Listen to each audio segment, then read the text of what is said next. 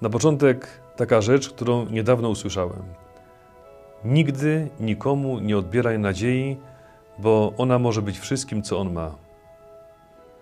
W programie trzecim Polskiego Radia był wywiad z Krzysztofem Zanusim.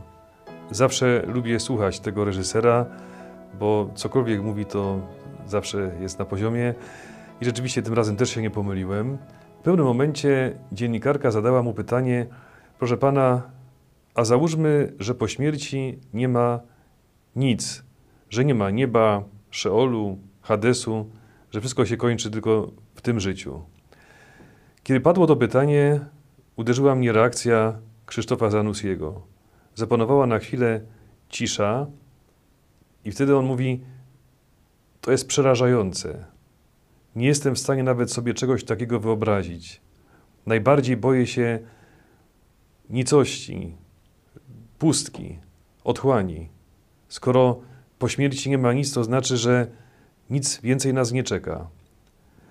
Są ludzie, mówi Krzysztof Zanussi, którzy potrafią przejść nad tym do porządku dziennego.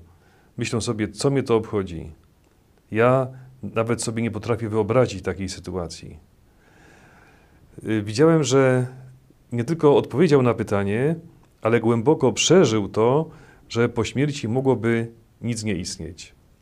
Dzisiaj do Pana Jezusa przychodzą saduceusze. To była bardzo ciekawa grupa i na arenie dziejów była bardzo krótko. To było stronnictwo żydowskie, które charakteryzowało się trzema rzeczami. Nie wierzyło w zmartwychwstanie, czyli w życie po śmierci. Tym samym w sprawiedliwość. Wszystko dokonuje się tylko w tym świecie. Jeżeli ma być jakaś sprawiedliwość, to tylko tutaj. I odrzucali istnienie aniołów i tym samym też demonów, bo to wiadomo, to jest upadły anioł. Przychodzą do Pana Jezusa i dają mu ciekawą y, sytuację, przedstawiają ciekawy problem, ale nie po to, żeby się dowiedzieć, czy zmartwychwstanie jest, czy nie, bo oni w nie nie wierzyli, tylko po to, żeby ośmieszyć Jezusa.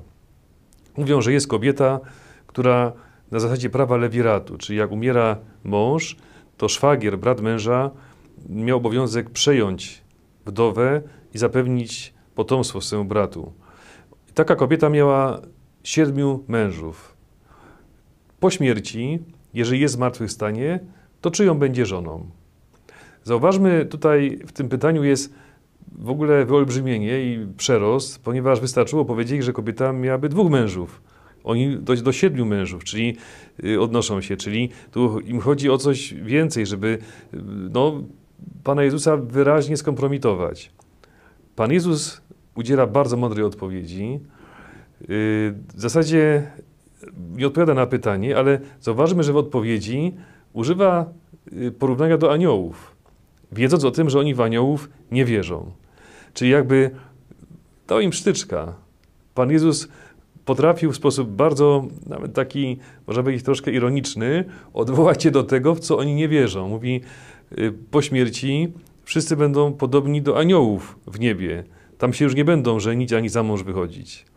Moi kochani, dzisiaj współcześni saduceusze, którzy dzisiaj działają w troszkę inny sposób, również próbują nam odebrać wiarę. Wiarę w sens życia, w głęboki sens życia, w perspektywę życia po śmierci. Mam tutaj kapitalną książkę. Napisał ją święty arcybiskup Józef Bilczewski, arcybiskup Lwowa, który pochodzi z Wilamowic, tam jest jego sanktuarium, dzieją się tam cuda. To jest akurat jego praca habilitacyjna, yy, przepraszam, praca doktorska. Yy, to był też rektor, semina, yy, rektor Uniwersytetu Lwowskiego. Praca dotyczy wykopalisk archeologicznych yy, związanych z Eucharystią.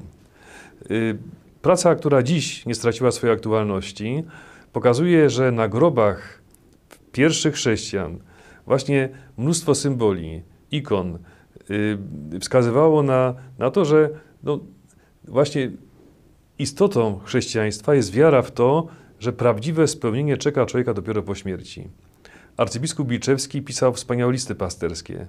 I w jednym z listów, niesamowicie ciekawa rzecz, pisze tak – ponieważ wtedy to był okres międzywojenny, wchodziły ubezpieczenia, ludzie tego jeszcze nie znali, obawiali się, myśleli, że to są wyrzucone pieniądze. Mówi, słuchajcie, warto ubezpieczyć dom.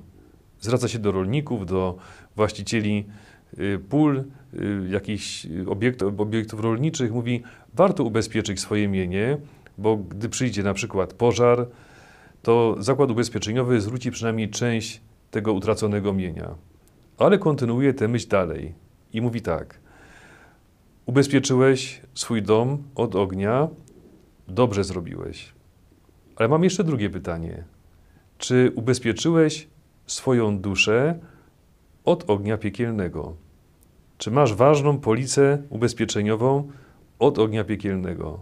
I popatrzcie, jakiej udziela informacji, jakiej, jakiej udziela wskazówki. Mówi, ubezpieczenie wygasa po roku, jeśli ktoś nie przedłuży polisy, ubezpieczenie staje się nieważne. Czy Twoja polisa ubezpieczeniowa od ognia piekielnego jest ważna? Jeśli nie, w każdej chwili możesz ją przedłużyć, a możesz to zrobić u pełnomocnego przedstawiciela ubezpieczeniowego, agenta ubezpieczeniowego, którym jest kapłan w konfesjonale. W ten sposób wykorzystuję okazję, by przypomnieć o perspektywie wychodzącej poza ten świat. Chcemy się zabezpieczać na wszelkie sposoby, chcemy czuć się bezpieczni w tym świecie, korzystamy z różnych ubezpieczeń, a przecież no, właściwe życie, cel, spełnienie czeka nas dopiero po śmierci. Czy jesteśmy ubezpieczeni na życie wieczne?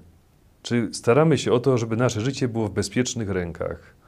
Saduceusze kwestionują wiarę w zmartwychwstanie. Chcieli tę wiarę odebrać także innym, bo w ten sposób nauczali. To jest ciekawe, że ta dzisiejsza niby niewinna rozmowa, taka polemika z Panem Jezusem, ona przybrała o wiele bardziej straszliwy obrót, bo właśnie saduceusze, stanowiąc najważniejszą część Sanhedrynu, bo do nich należeli arcykapłani Annasz i Kajfasz na przykład, skazali Jezusa na śmierć.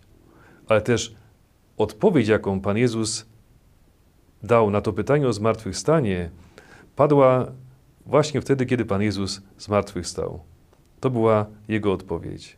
Mówiliśmy troszkę o tym strachu i ubezpieczeniu przed ogniem piekielnym, to jest też bardzo ważne, ale ważniejsze jest coś innego.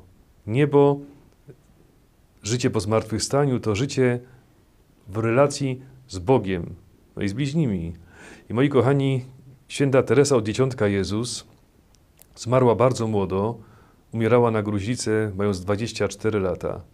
I na krótko przed śmiercią jej współsiostra stawia jej pytanie: Tereska, a ty się nie boisz śmierci? Pytanie bardzo odważne, bo miała przecież przed sobą mm, kobietę, siostrę, która no, liczyła się z tym, że gruźlica, no niestety, wtedy była chorobą nieuleczalną.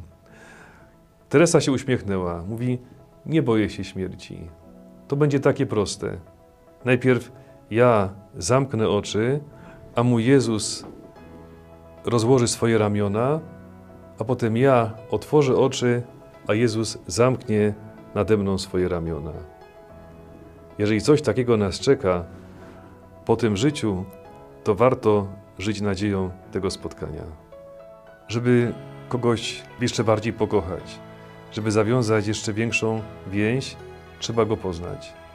Najlepszym sposobem na poznanie, kim jest Bóg, ale takie poznanie w sensie głębszym, nie tylko intelektualne, ale także doświadczenie tego, kim jest Bóg, doświadczenie spotkania z Bogiem.